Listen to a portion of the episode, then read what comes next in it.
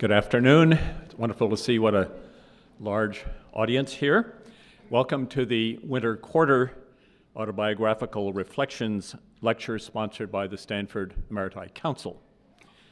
Following today's talk, there will be our traditional reception, a chance for old friends to reconnect, and I hope for some new acquaintances to be made as well. With staffing assistance provided by the Vice Provost for Undergraduate Education's Residential, Edu Residential Programs Office, the Council is launching an experimental program to connect Emeriti who would like to meet today's undergraduates to do so in the dorms. You'll shortly be receiving a letter from us describing the project and inviting you, if you're interested, to submit information on your background your current interests, and some topics you'd like to discuss with students, whether over an informal meal or in more formal public speaking settings. This information will be conveyed to the dorm resident fellows, many of them faculty, who will decide whom to invite to participate in a given event. I mention this simply by way of advance notice that an opportunity for you, if you wish to get back in touch with undergraduates, will soon be available. Introducing today's speaker, James Sheehan, is David Kennedy, Jim's department colleague and occasional co instructor. Together, they taught the immensely populated, popular, populated as well, immensely popular uh, 2015 continuing studies course 1945, The Making of the Post-War World. In this quarter, they're teaching the origins of democratic society, Europe and America in the modern age. David is the Donald J. McLachlan Professor of History Emeritus, a 2000 Pulitzer Prize winner for his book Freedom from Fear, and the founding director of the Bill Lane Center for the American West. He told his own story in a memorable autobiographical reflections lecture a few years ago. I give you a superb historian to introduce another one.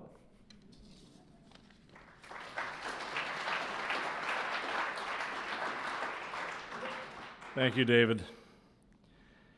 So, in the last week of May in 1937, two events of historical significance took place in San Francisco. On May 27, 1937, the Golden Gate Bridge opened to traffic. And four days later, Jim Sheehan was born. and in the intervening eight decades, it's been an open question which of those two nearly simultaneous creations has enjoyed the more illustrious career? Now, to be sure, the bridge weighs more than Jim, it's been photographed more often. It's borne more vehicular and pedestrian traffic than he has, and dubious honor, it has figured in more death leaps. But for all of its stature, the bridge simply could never have been admitted to Stanford as Jim was in 1954, or even to Berkeley, where Jim earned his PhD in 1964. And has the bridge ever written a single word, much less five books? Including the magisterial and definitive study German History 1770 to 1866, which is among the most distinguished volumes in the prestigious series, The Oxford History of Modern Europe. Not to mention the widely acclaimed Where Have All the Soldiers Gone? An uncommonly shrewd and insightful assessment of the nature of civil society in modern Europe. And can the Bridge claim to have authored scores of scholarly articles and hundreds of book reviews and opinion pieces, several in foreign languages? Has the Bridge ever been elected to membership in the American Academy of Arts and Sciences or the American Philosophical Society or the Orden pour le Mérite, among the world's oldest honorary societies founded in 1740 by Frederick the Great of Prussia? Jim has been a fellow of the Orden for more than a decade one of just 40 members. And in fact, if you go online to the Wikipedia site to learn more about the Orden, you will find that article uh, illustrated with the uh, figures of two people Manfred von Richthofen, aka the Red Baron, and James J. Sheehan. So take that, Bridge. And much as we all love the Bridge, it must also be acknowledged that the Bridge has never been elected chair of the Stanford Faculty Senate or president of the American Historical Association, our profession's highest honor, nor su- supervised a single PhD dissertation, nor conducted either an undergraduate or graduate seminar, nor mesmerized thousands of eager and appreciative students in many, many lecture halls, nor won teaching awards at two different universities, Northwestern and Stanford, including the Walter J. Gores Award. So I submit that when we tote up the ledger sheets with even a modicum of objectivity, it's clear that at a minimum, Jim Sheehan is no less, the, less accomplished in his chosen realms of scholarship and teaching than the Golden Gate Bridge is in the realms of engineering and infrastructure. So I want to say a special word about teaching. It's customary on occasions like this to say something about what an honor and a privilege it is to introduce the speaker. And surely it is for me both an honor and a privilege to introduce Jim on this or any other occasion. But I want also to testify about what an exceptional grace it has been for me on several occasions over more than 20 years to teach alongside Jim, both in the seminar room and in the lecture hall. He is quite simply the most gifted classroom teacher I've ever known. He's a model of clarity, accessibility, and erudition, all delivered without histrionics or pedagogical theatricality, but always in the measured voice of cool reason and deep learning. I have learned untold amounts from him, not only about our shared scholarly subject of history, but about the arts of teaching and about clear thinking and about friendship. So please join me in welcoming my consummately accomplished colleague and my precious and cherished friend, Jim Sheehan.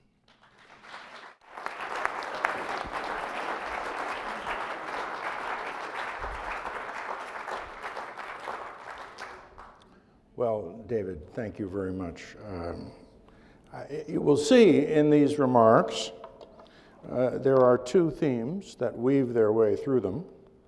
One is luck, blind luck, for which I take no credit, and the other is generosity, the generosity of very many people, a good number of whom are in this room, who have given me uh, the gift of their friendship.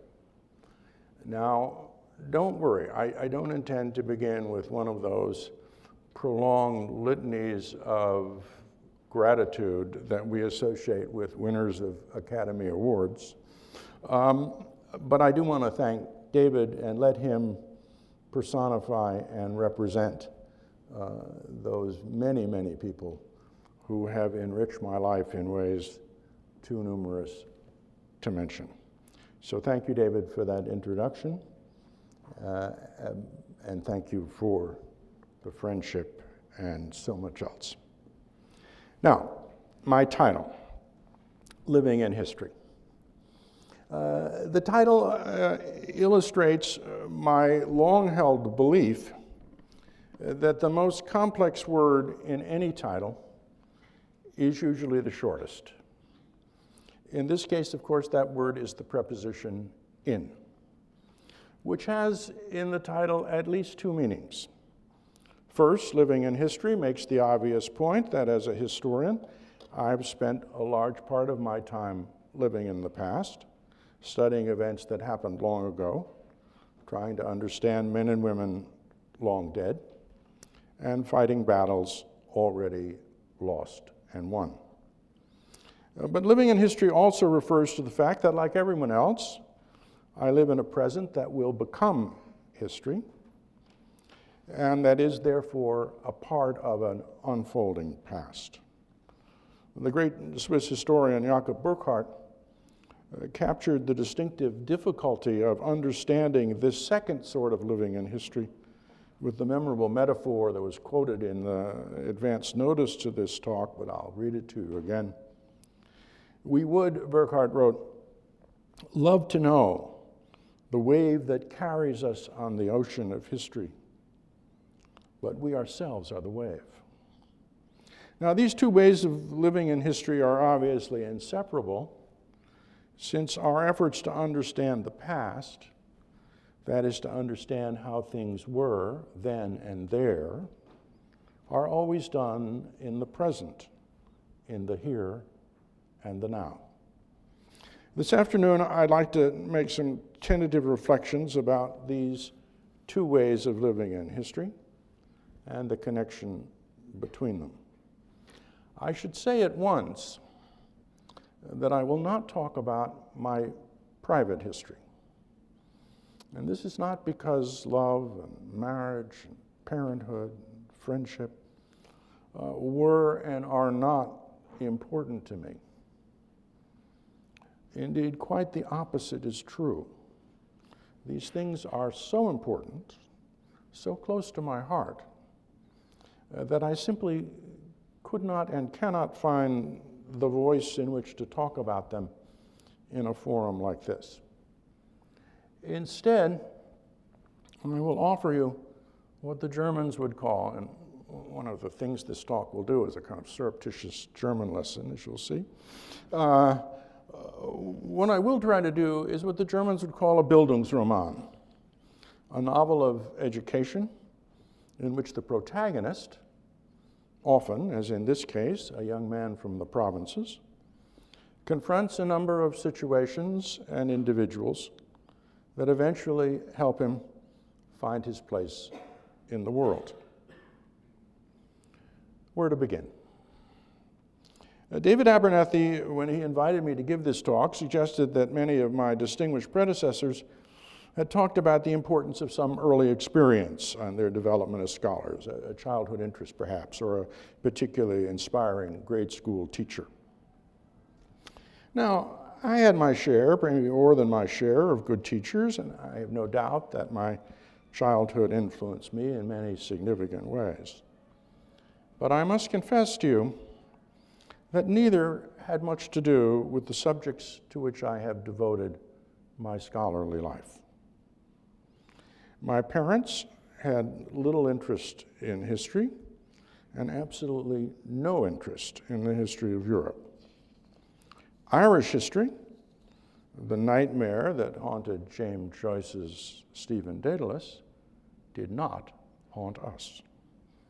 The European experience seemed very far away indeed from the California where, for white people anyway, historical identities, while present, remained rather weak, probably because they were not often reinforced by those kinds of ethnic animosities that were so present in other parts of the United States.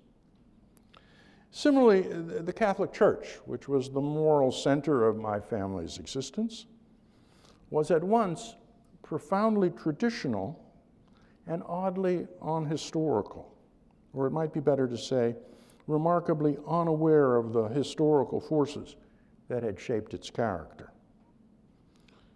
My boyhood was spent in the pre Vatican II church, confident, affluent, but firmly fixed in the present.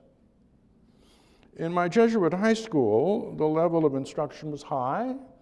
Latin, as you'd expect, was very well taught. As were chemistry and physics, perhaps, perhaps less predictably. I had a wonderful English teacher. But history, history was left in the not very capable hands of the football and basketball coaches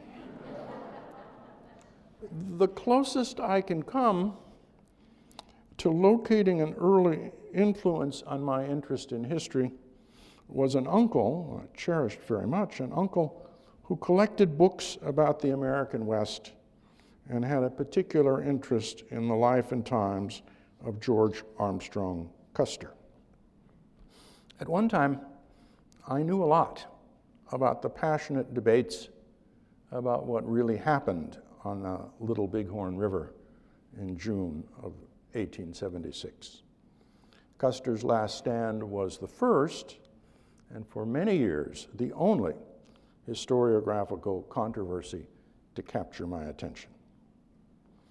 Looking back, I now think that what would fascinate me about Europe, and especially about Germany, that is, the histories from which and with which I have lived is how very different they were from the peaceful, prosperous, and provincial world of Irish Catholic San Francisco in which three generations of my family had lived. When I first went to Germany in 1961, that was, as you'll remember, the year the Berlin Wall was built. It's also the year that Adolf Eichmann was put on trial in Jerusalem. I found myself for the first time in a place where the past was ever present. Even 16 years after the end of the Third Reich, the people I met were constantly aware of the history in which and with which they lived. Now, before talking about my relationship to Germany, I suppose I have to say a few words about my four years as a student at Stanford. Although I must admit that it was a happy day when I realized that no one would ever again look at my undergraduate transcript. Tocqueville once remarked that America has the privilege of making survivable mistakes. And in that way, to quote the song by Jacques Brel, Stanford was like America for me. Stanford in the 50s was just beginning its remarkable climb to world class status. And in many ways, uh, the university I entered as a freshman in 1954 was a different institution from the one to which I would return as a faculty member a quarter of a century later. Nevertheless, then, as now, uh, Stanford was a deeply tolerant, rather loosely knit place with lots of quite different student subcultures. Then, and I suspect that may still be true, it was a place where it was possible to get a very fine education, in part because a number of undergraduates didn't particularly want one. I'm afraid that I belonged to this group until sometime in my junior year, when, for reasons I can't identify, I decided finally to start taking advantage of the extraordinary opportunities that were available to me. In acting on this uh, newfound sense of purpose and direction, uh, two teachers were especially important. The first was Donald Davidson, one of the 20th century's most important and influential philosophers, who taught a wonderful course on ethics in which he would stand up and critically examine important philosophical texts. Now, I had previously taken philosophy courses, but Davidson's was uniquely challenging and inspiring. And it was also instructive in another way, because I left his lectures convinced that while I could understand and appreciate what he was doing, I would never be able to do it myself.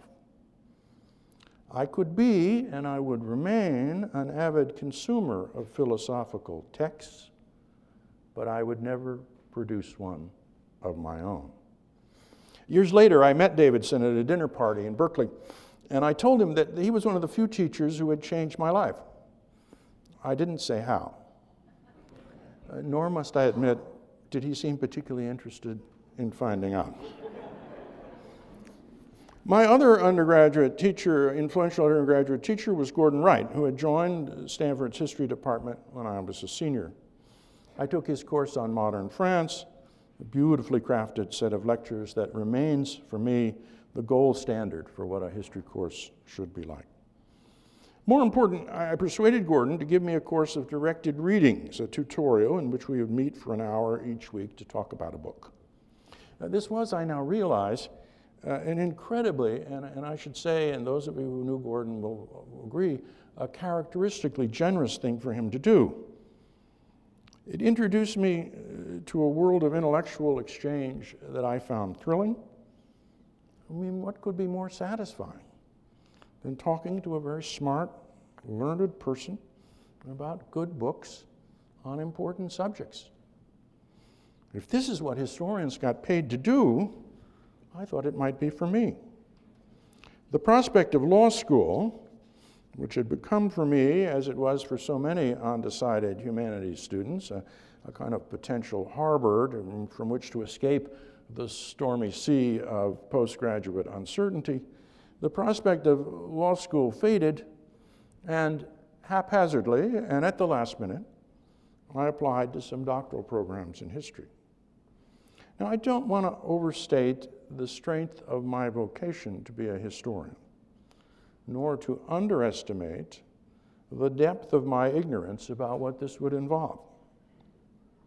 Under different circumstances, I might have taken a year off to think about my future, which is certainly what I have since advised students in a similar state to do. But in 1958, the Selective Service Law effectively precluded that option. The choice was between going to graduate school or spending two years in the Army, performing peacetime duties, which, according to my friends who had been drafted, turned out to involve long periods of boredom, punctuated by occasional humiliations. In any case, I decided to accept UC Berkeley's offer of admission to its doctoral program. Now, this decision, taken with some reluctance and an almost total obliviousness about its implications, turned out to be one that I have never, for a single moment, regretted. It was a sign of my quite appalling ignorance of what graduate school might be like that I was shocked and surprised when, early in the summer after graduation, I received a letter from the Director of Graduate Studies informing me that while I had been accepted into the program, before I could enroll in any graduate level courses, I would have to pass an examination demonstrating my proficiency in a foreign language. This presented a serious problem. I had studied Latin and Greek in high school. They were the only two languages St. Ignatius offered. Latin was the modern language. Uh, but they were both too rusty to be of any use. Uh, this meant that if I were to make a remotely plausible claim to competence, it would have to be in German, the language I had studied, if that's the verb to describe my deportment in those days, during my first two years at Stanford. Then I had decided to study German, which was, after all, perhaps the single most consequential academic decision that I would make as an undergraduate, was the result of a piece of advice from a man married to one of my cousins whose father had studied medicine in Vienna before the First World War. My cousin's husband, a successful physician in San Francisco, continued to believe uh, that German was the language of science and that it would surely enhance what my family hoped, in vain as it turned out, would be my own medical career.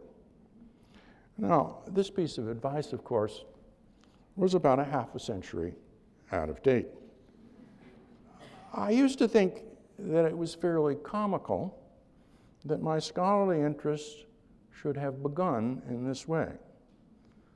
But I now recognize that my decision to study German was a belated instance of Germany's enormous influence on American academic life. It just took a while for this influence to find its way to the Sheehan household in the fog bound precincts of St. Francis Woods. That summer, to perform the pedagogical equivalent of CPR on my linguistic skills, I engaged a tutor, Frau Strauss, a widow of a certain age, who provided me with bad coffee, stale cookies, and briskly efficient language instruction. I learned more German during the hours I spent in her Berkeley apartment than I had in my six quarters at Stanford. And this was the opening skirmish in what would turn out to be a long twilight struggle with the German language, which I eventually learned to speak like a native, although not perhaps a native of Germany. Uh, Frau Strauss was also the first representative of a group of people who would play an immensely important part in my life refugees from Hitler's Germany who brought their language, their culture, and their history to the United States. Several of them will make an appearance in the next few minutes. Thanks in no small part to the efforts of Frau Strauss, I managed to pass the necessary language exam, and so I was able to enroll in a graduate research seminar on 19th century Germany. The teacher was named Werner Angress, called Tom by his friends, another refugee. Tom Angress had grown up in an assimilated Jewish family in Berlin. They'd fled to the Netherlands when Hitler came to power. His father returned to Germany, was caught and killed at Auschwitz. His mother and brothers survived the war, hiding in Amsterdam. Tom got to the United States where he was promptly drafted. Tom Angress was small, rather cherubic in appearance, but he turned out to be a very tough, effective soldier. He made his first parachute jump on D Day into France, was awarded various awards for his service. All of this, by the way, I found out much later. This was not something that Tom Angress was going to talk about. Certainly, his own story, dramatic as it might have been, was not going to interfere with the serious business of teaching German history. Although I was totally unaware of it when I applied, in the late 50s, Berkeley was in the process of becoming one of the world's greatest history departments, with particular strength in the history of Europe, the area to which my shaky claim to competence in German had brought me. And you will now already see the degree to which blind luck plays a role in this story. When I arrived in the fall of 1958, the leading uh, European historian was a man named Raymond J. Sontag, formidable figure, charismatic lecturer, and to me at least, extremely generous mentor. Like most great teachers, Ray Sontag's influence came less from what he taught than from who he was. During the two years I spent as his teaching and research assistant, I learned a lot of history, but much more important, by observing the way he went about his work and how he lived, I began to learn a little bit about what it meant to be a historian. The other two senior scholars, both hired about the time I got to Berkeley, were also important. And the first was Carl Schorske, uh, the author of a brilliant study of German social democracy, who was then beginning to work on that series of essays about Vienna for which he would win the Pulitzer Prize in 1981. Uh, Carl had the wonderful ability, he died last year, by the way, at 100. He had the wonderful ability of inspiring, of being inspiring without being intimidating, of making even an ill prepared novice feel like he was somehow a companion on a shared intellectual journey. Great gift for a teacher to have, it seems to me. Hans Rosenberg, uh, the second German historian to leave a lasting mark on my life, was both inspiring and intimidating. Uh, he was, in fact, the only teacher I ever saw who could reduce a grown man to tears, not by being mean, but simply by turning the full force of his critical intelligence on the student's efforts. Rosenberg, I eventually brought myself to call him Hans, although never with much confidence or conviction. Uh, Rosenberg had been a student of Friedrich Meinecke, a great German historian, who had attracted many gifted young scholars to the University of Berlin in the late 1920s. Even in that stellar group, Rosenberg had stood out. He'd published two books and a score of important articles by the time he was 30. A Jew, at least by the Nazis' definition, a left-leaning defender of the Republic, there was, needless to say, no place for Rosenberg in Hitler's Germany. He fled first to England, then to the United States, where he taught at Brooklyn College, before finally moving to Berkeley. The road from his precociously promising beginning in Berlin to the endowed chair at Berkeley was long, arduous, without private means, struggling with a language he never quite mastered, burdened with heavy teaching responsibilities. He published relatively little for the first two decades after his emigration, and yet he never gave up. And by the time I met him, his work had begun to have enormous influence, especially over a new generation of historians in West Germany. Rosenberg, and somewhat later his, Berlin, his fellow Berlin student Felix Gilbert, were the two members of the emigre generation that were most important to me. It is, I think, impossible to under overestimate the significance of this group of exiled artists, writers, intellectuals for American culture in the middle decades of the 20th century. I suspect that if many of you reflect for a moment about the recent history of your disciplines, you will find German refugees in a prominent position. For American students, of European history, emigre scholars like Rosenberg and Gilbert were role models for at least three reasons. First was their erudition, and by that I don't mean simply their command of the sources, uh, but that distinctive blend of, of learning and cultivation that, that marked them as, as intellectuals. Uh, second was their cosmopolitanism, by which I mean not simply the breadth of their experiences, but also the breadth of their sympathies. Sympathy, a breadth of sympathy which enabled them to embrace the new world into which fate had thrust them without totally abandoning their attachment to the old. This is a complicated matter. It certainly has to do with the fact that they were assimilated German Jews who had been shaped by a national culture to which they belonged and yet were in some important ways not a part of. In any case, their cosmopolitanism was not a pious sentiment, but a hard won reckoning with complex loyalties. And even for the most uh, best adjusted of them, it was not without its costs. But it was exemplary to young Americans like me, who were then voluntarily setting out to try to live and work in a historical world that was not our own. Finally, and, and, and most important, there was the way people like Rosenberg and Gilbert and so many others personified what it was like to live in history. All of them, to some degree, had felt Nazism's foul breath on the back of their necks. And whether they talked about it or not, this gave their work an undeniable moral urgency and purpose.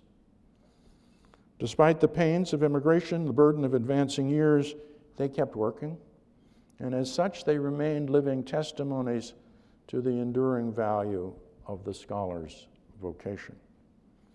In their presence, no one could doubt that history mattered.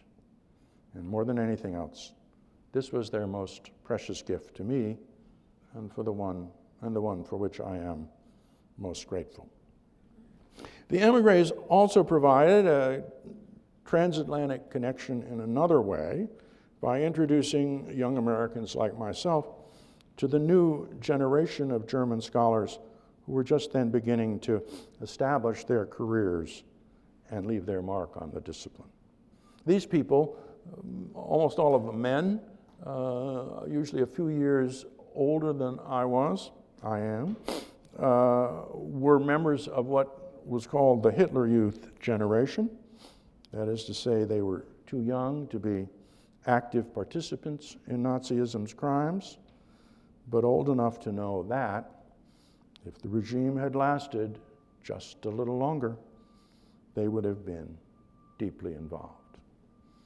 They were also the exchange student generation, many of whom had come to the United States in the 1950s and had been decisively influenced by what seemed, and in some ways was, a vibrant, prosperous, self confident democracy.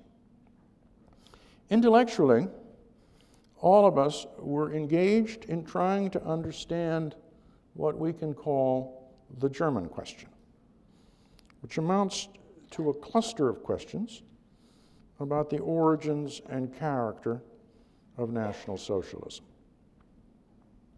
Initially, the most important dimension of the German question seemed to be why German democracy failed in 1933. But by the time I became a serious student of German history, the emphasis had begun to shift from the immediate to the long run problems of German democracy. The issue was now to trace the roots of the Nazi catastrophe back into the German past, especially into the 19th century. What was it about Germany's development that produced the series of political calamities that culminated in 1933? Why had Germany deviated so sharply and tragically from the West? Why was Germany's route to modernity a special, separate, deviant path, what the Germans call a Sonderweg to catastrophe? Now, many of you will recognize that the way we posed this question was shaped by a series of assumptions about the nature of modernization, assumptions that were part of that grand narrative of historical development conventionally called modernization theory. And not surprisingly, this approach to the German past was very much a transatlantic project. Among its earliest and most influential protagonists had been members of the emigre generation, and among its most devoted practitioners were young scholars who had spent a formative year or two as exchange students in the United States.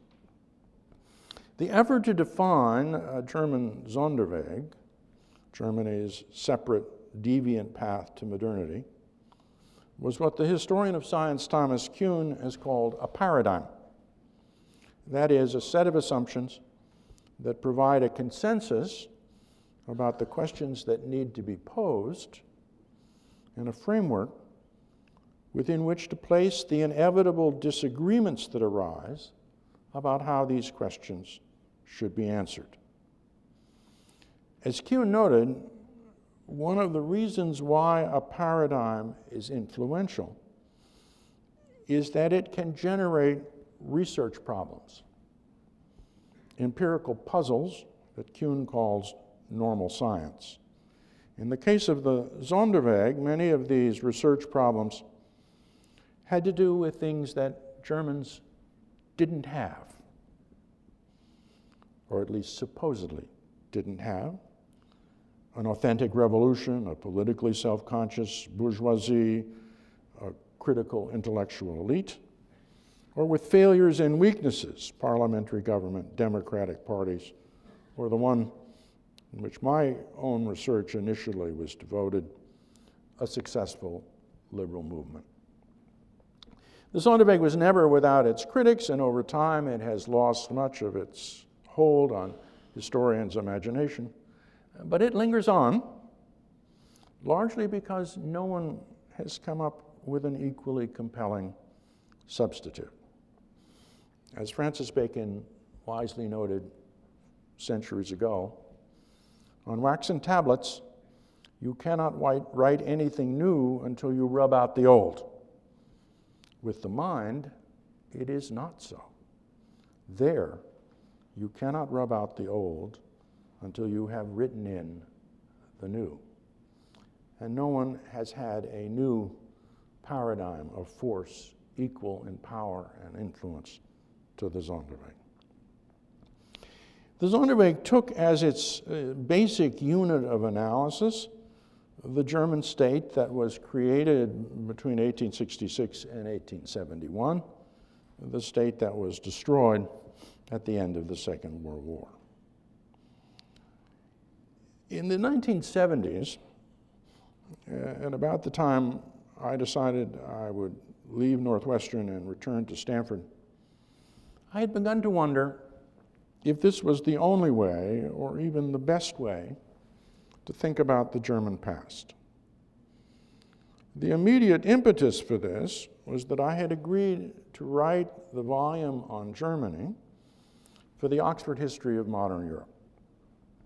Now, my volume is supposed to cover the period before 1866, that is, before there was a German nation state. And it was designed to precede Gordon Craig's extraordinarily successful, wonderful account of the years between 1866 and 1945. I quickly realized that the most interesting question about my project was what the subject was. Craig's book had been about the life and death of a nation state. I did not have that. That was, of course, an important way of thinking about German history. No sensible person could deny its significance.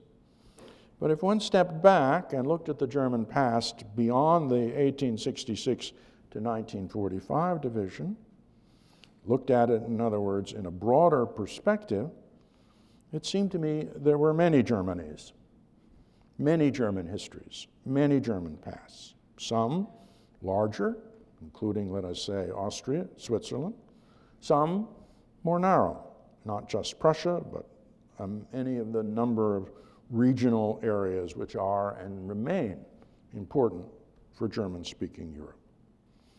The Germany uh, created in 1866 was surely not an accident, but it was also not inevitable and surely not the only possible outcome to what I began to see as a complex, open ended historical process. I tried to make these arguments in an essay entitled What is German History? that served as a kind of prologue to the book I eventually wrote. Although I didn't make it explicit in this essay, there was a political, a contemporary dimension to what might seem like a purely historical argument. And that had to do with how one thought about the two German states that had emerged from the wreckage of Hitler's Third Reich. Now, I had no illusion uh, about the character of East Germany the so-called the German Democratic Republic, that, that rather shabby, mean-spirited, if rarely murderous regime that had been imposed by the Red Army on the Russian zone of occupation. But like many of those who were uncomfortable with Cold War orthodoxies, I believe that the best way to make life better for the people living in East Germany was to accept the legitimacy of the regime, to normalize relations with it, and hope for the best. This meant accepting the demise of Bismarck's Germany and abandoning, or at least indefinitely postponing, the goal of recreating it, which remained the official policy of both West Germany and its Western allies. In this sense, my modest scholarly efforts to rethink the German past were shaped by the political climate of the 1970s, in which political initi- initiatives like Willy Brandt's Ostpolitik were trying to open up new possibilities for the German future. After finishing my book on German history from 1770 to 1866, I went to Berlin. The month was October, the year 1989. Now, I wish I could tell you that three decades of studying and writing about German history had enabled me to predict the outcome of the crisis that had begun to unfold throughout Eastern Europe that fall. Unfortunately, there exists in the family archives a letter uh, that I wrote to Peggy uh, during the afternoon of November 9th, in which I confidently predicted that the Berlin Wall would not last another year. Uh, in a sense, I suppose you could say I was right, even if I, my timing was off by some 364 days and a few hours. I can take some consolation from the fact that I was by no means the only person to be surprised by the fall of the wall on the evening of November 9th. A German political science scientist recently called that day the Black Friday of German social science.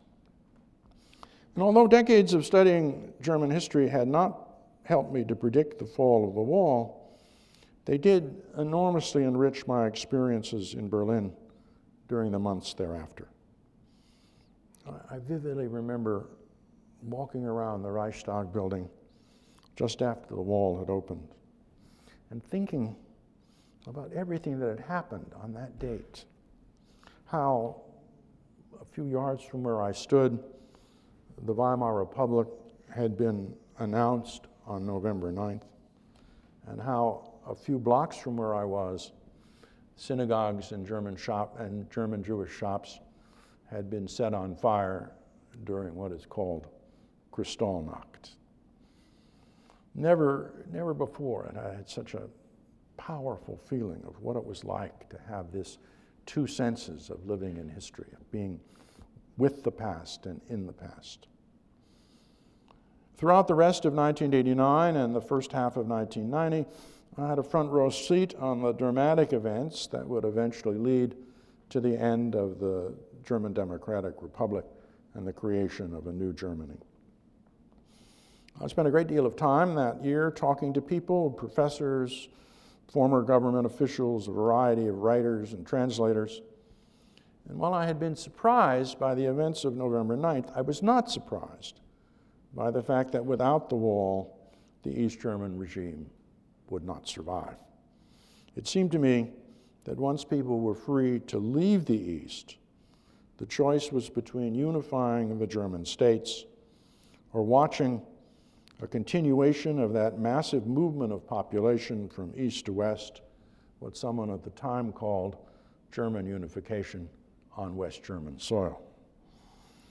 In my mind, the question was not if, but how unification would occur, especially if it could be done in an orderly and peaceful manner. Among the people I spent time with, were men and women who had been committed to the regime, even if many of them had been somewhat critical of it. They were, understandably, reluctant to accept the fact that it would not survive. And watching their gradual, painful recognition that the world, their world, was collapsing around them it was a deeply moving instructive experience. A year later, in the spring of 1991, I accompanied my wife, who was giving a series of lectures in various locations in Western Germany.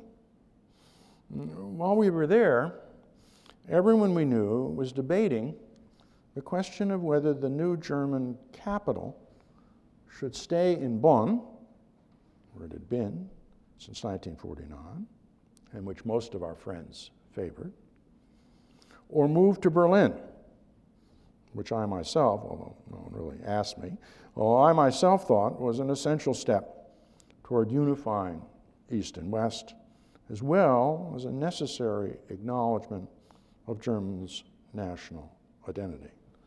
Uh, for, for someone who had spent his scholarly life studying the German question and its various aspects, the debate over the capital brought past and present together in an especially powerful way. Because what the debate was about, of course, was not just the future, but the past. Not just where Germans' center should be, but how they should think about and imagine the historical road they had traveled. There were, I must admit, moments as I watched this debate when I thought to myself, they're doing this all for me. In retrospect, I now realize uh, that this intense engagement with Germany's past, present, and future between 1989 and 1991 marked a turning point in my scholarly interests. After 1991, the German question began to seem less urgent to me than it once had. And while I continued to write about Germany, I was more and more drawn to European, even to global problems. The international system, which had seemed so stagnant during the final stages of the Cold War, was now full of new opportunities and dangers. In both my teaching and research, this new sense of movement suggested different questions. It was, once again, an example of how the present points us towards aspects of the past, how living in history shapes the kind of history we want to know. That I only became fully aware of this change in my emphasis as I sat down to write these remarks illustrates Kierkegaard's well known remark that while we can only understand life backwards, we have to live it forwards. Uh, finally, a couple of general reflections about living in history. Now, you've all heard of L.P. Hartley's famous remark that the past is a foreign country, they do things differently there. And in some ways, studying history is a bit like foreign travel.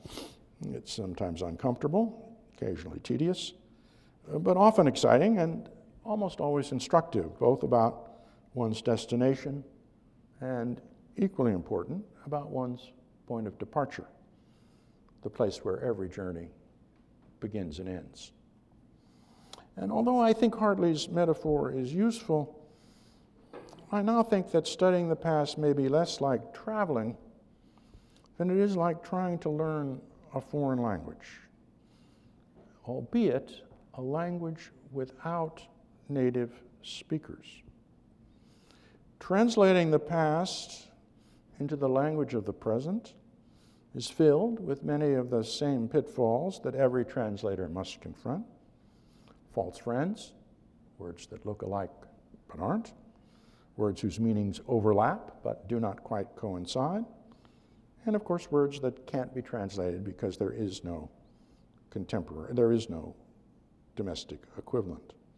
Like translating, doing history is an act of appropriation, a way of making the other our own. And its value lies not so much in the final product as in the process itself. That is, in the attempt, an attempt that is always and inevitably imperfect, incomplete, and inadequate, the attempt to understand people who live in a time and place essentially different from our own, yet who are joined to us by the humanity we share. In keeping with this linguistic metaphor, let me conclude with a quotation from the great classical scholar Sir Moses Finley, who describes far more eloquently than I can what it means to live in history. All art, Finley writes, is dialogue. And so is all interest in the past. One of the parties lives and comprehends in a contemporary way by his very existence.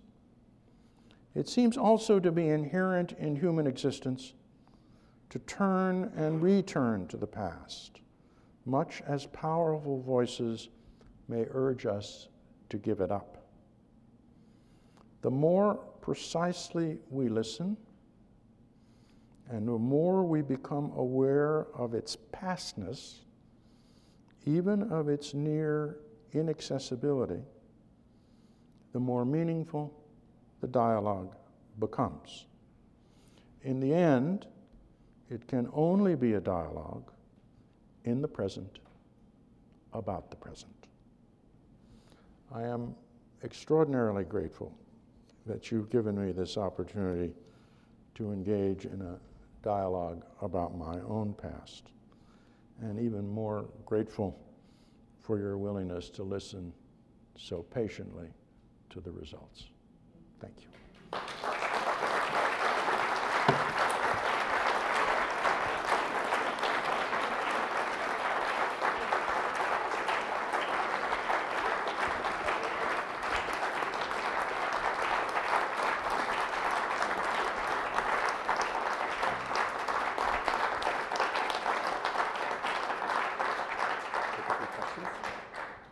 Questions?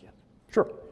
Of course. Thank you, Jim, for a marvelous presentation. Uh, we have time for questions with a microphone, which Pam will be passing. Sir, uh, given, shall we say, present political circumstances, we're all reminded of uh, George Santayana's aphorism those who do not remember history, such as the Reichstag fire of 1933, are condemned to repeat it.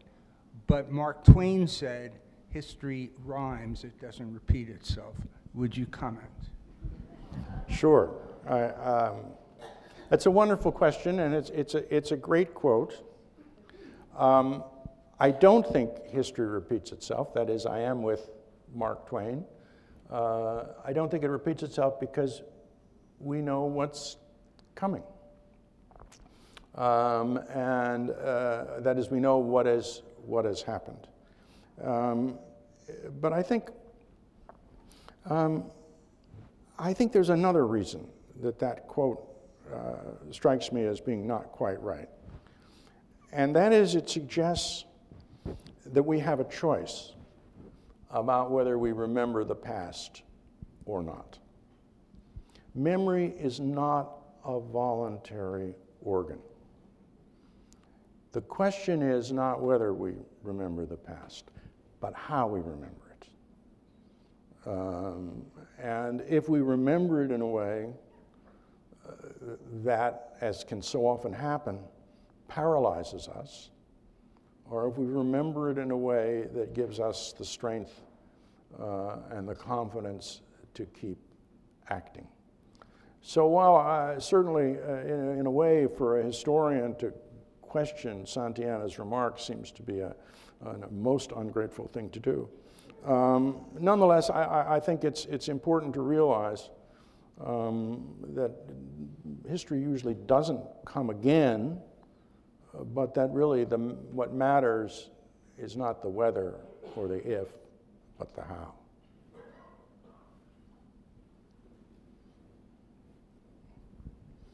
Jim, when you studied history, if you think back, was there a country or a period in which you found the most surprises? And could you share that? Oh, that's an interesting question. Um, you know, I have to admit that I'm a very promiscuous historian, and I, I, I find it all uh, very interesting. Um, and, and, in a way, uh, Germany, which is the country I, I, I still know best, continues to survive, surprise me. Um, but I think, I, I, think I'd answer that in, in, in, in, in this way. There are countries like England that look like us but aren't. Uh, and then there are countries, and I'm trying to think of where I have been the furthest away from a world that, and I think it must have been in the highlands of Guatemala. It was in the highlands of Guatemala. This, this was a world I couldn't make sense of, right? It had no, and, and so in a way, the, the English surprised me because they look like us but aren't. The Guatemalans surprised me because they are so difficult to get your mind around and even figure out what their, what their world might, might look like. Surprise is, I think, an important virtue for historians, maybe for, for everybody. Um, as a scientist, I have an amateur's interest in history, and I've read some things about Germany over the years.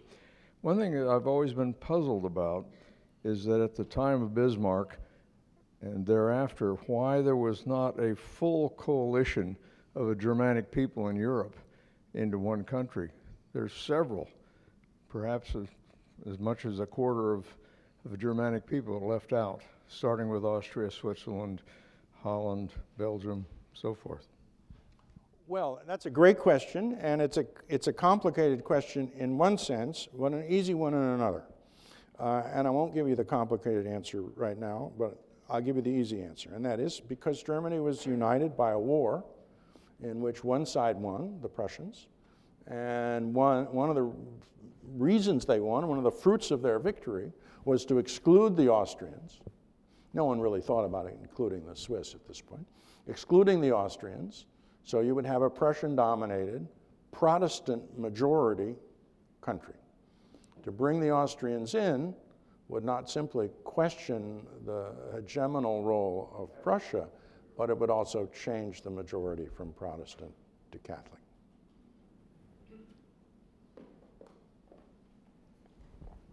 Jim, that was a wonderful presentation.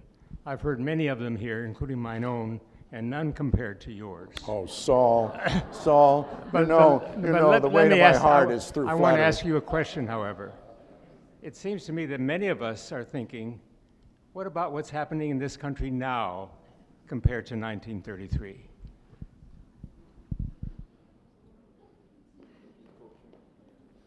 Well, I don't, I, I, I think there are lots of things we should know about and worry about. Uh, but I, I'm not persuaded that 1933 is the most useful historical comparison. Uh, and I, I'm not for, for two reasons. One is, I don't think that there's anything like the crisis that Germans faced in 1933 in the United States. I mean, it's, 1933, there was massive unemployment, there was fighting in the streets, people were getting, uh, there was civil unrest, and this is the second reason. In 1933, you had at least two clear alternatives to the established order. The communists, weak and not able really to take power, but nonetheless a clear alternative, and the Nazis, who had a different vision of how society should be organized. I think the populist forces in the United States, but also I'm going to include Europe as well, have a lot of anger, a lot of antagonism, but I don't think they have a clear alternative. That goes back to my quote from Francis Bacon. To, to, to write something new, you can't just wipe out the old. You have to have something new to put in its place. And I don't believe that I see anywhere around us uh, that alternative. Now, it may come, but at the moment at least, I don't see it. I don't see it in Germany. Um, I, I don't see it in, in Britain, and I don't see it in the United States. So um, that doesn't mean that we aren't in trouble. Uh, that doesn't mean that there isn't a, a kind of a lingering crisis, but I don't think it's a terminal crisis. The Third Republic of France, formed in 1871, was in continual crisis for most of its existence. It lasts until it's done up, it lasts until 1940 when it's put away by the German army. So, I mean, uh, democracies are big, leaky, difficult to steer, but also difficult to sink. If that's consolation, I offer it to you. Let's have two or three more questions. Hi. When you were speaking today, I had the sense that German history is 99% a masculine experience, and that uh, women have played a very minor role in the history of the country politically, and also in your uh, personal history as a scholar. And then we look at Germany today, led by a woman. And I'm wondering whether you could have predicted that in any way, or if you would want to comment on the circumstances that has, has have made her importance possible. Well, that, that's a wonderful question. I've already, I think, demonstrated my credentials as a predictor are not strong. Uh, and, I, and I do think, I, I, I take your point. I think for my generation, uh, it, the discipline was masculine. A lot of my closest German friends had wives they met while they were studying uh, history, and, and, you can remind me if I'm missing anybody, but I think most of these women dropped out so their husbands could go on and have the great careers that they did. It- there didn't seem to be great resentment there, but it was a simple fact. So it was the discipline that I knew. It's much less so now. Much, much, much less so now. Uh, for a younger generation, um, is much more, uh, much more interested in gender, but also just many, many, many, many, many more women.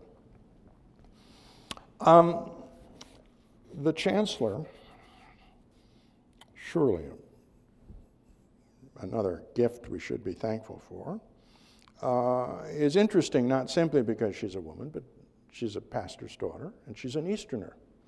And all three of these things, I think, are important parts of her, of her character.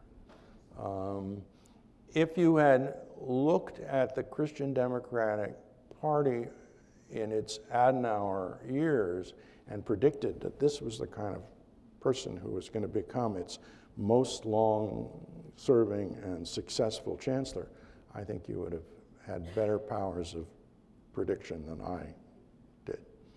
So, um, you know, it goes back to the Santayana question, right? There, there, there, there are surprises out there. Okay? Let's have this final question here. I don't know whether this is a question or of an observation. I'm from England originally, and in 1958 I had a job in Braunschweig at the PTB, the Physikalische Technische Bundesanstalt. And so this 20 year, 20 year old Englishman looks at the newspapers was struggling a bit, and he notices that in the typical Brunswick newspaper, there are four pages of advertisements for women trying to find husbands. And I thought, how weird. And I realized that the ratio of marriageable men to marriageable women was about five to one women and they had to advertise to have a chance. That's a tremendous social impact in a country. Maybe it's. Oh, indeed. No, I think that I, I think that's for the obvious reason that that, uh, that that we know about, and it it does.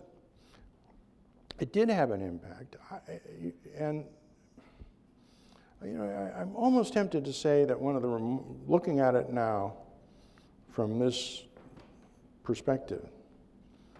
What's remarkable was less the enormous impact, demographic, cultural, moral, in the fullest sense of the word, uh, of Nazism and the Third Reich, uh, but how remarkably quickly the Germans recovered from it. Now, there are those who say they recovered from it by, by repressing it, uh, and that's some truth to that.